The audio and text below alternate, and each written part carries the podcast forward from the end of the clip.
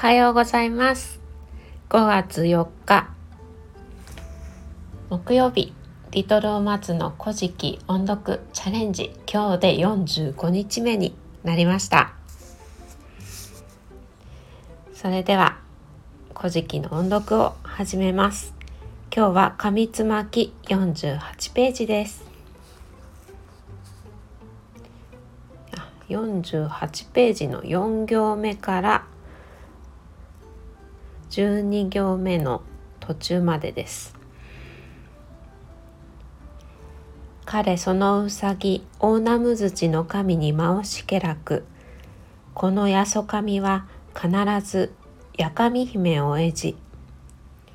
袋を終えども今しみことえたまわんと回しき。ここにやかみ姫やそ神に答えて言いけらく。あは今したちのことは聞かじ大ナムズチの神にあわんと言いき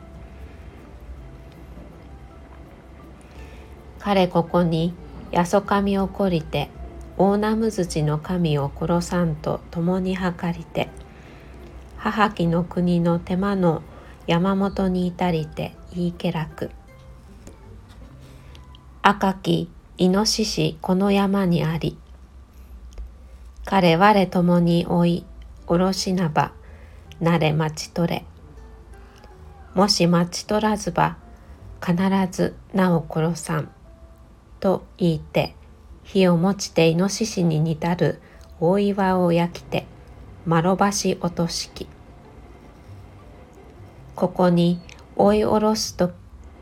追いおろすを取るときすなわちその岩に焼き仕えて死にき。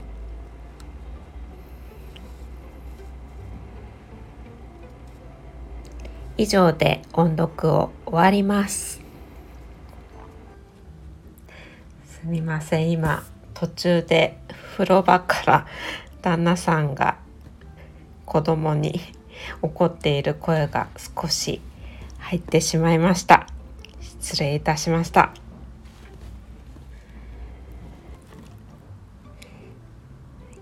ここで自分のためにアウトプットをしたいと思います。えー、昨日は、皮を剥がされたうさぎが、えー、オーナムズチに、えー、真水で体を体を洗って、え、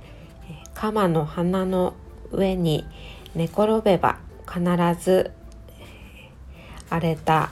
肌も癒えるだろうというふうにアドバイスをして、うさぎがその通りにやったところ本当に綺麗になって元の白いうさぎの姿に戻ったというところでお話が終わりました。今日はうさぎがオーナムオーナムジにこう言いました「やそがみはやかみ姫を妻にできなくて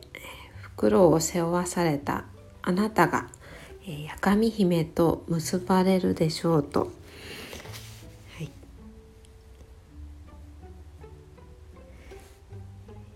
い、やかみ姫はやそがみに私はやそがみの妻になるつもりはございません。私は大ナムジと結婚しますと。言いました。すると八十神は怒ってしまい、大ナムジを殺そうと話し合い、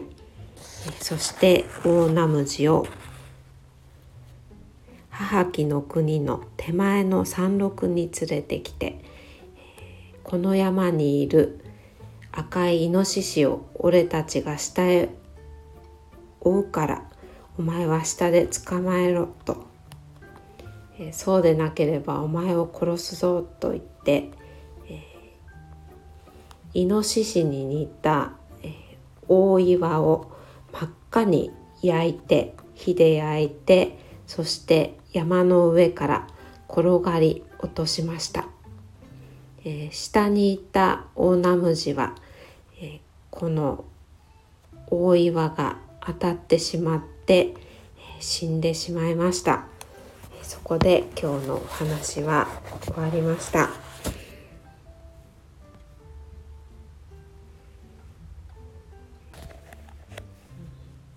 あさって5月5日は子どもの日ですね、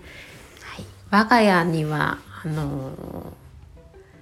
昔ながらの日本人形の5月人形はないんですけれどもあの出産祝いで私の母から、えっと、木で作った可愛らしいこう5月人形がありましてそれを飾りました今日。はい、いつもなんか、うん女の子じゃないからあんまりこう 飾らなくてもいいやと思っているのか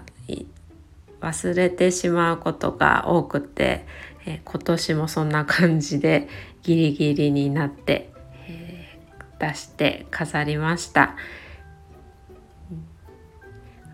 私はあの女兄弟だったので、えー、実家にはフェルト生地で作ったひな人形があったんですがあのいつも母は出すのは結構早めに出してくれるんですけどあのしまい忘れることが多々ありましてでまあ昔からのこう言い伝えでひな人形を あのしまいのがしまうのが遅くなると今期が遅れるっていうのがあるじゃないですか。それで私の今期が遅れたのかなって勝手に思っております。えー、まああの5月人形はしまい忘れても男の子は今期が遅れるという言い伝えはないそうなので、はい、そこら辺は安心しております今日も最後までお聴きくださいましてありがとうございましたそれではまた明日お会いしましょう素敵な一日になりますように。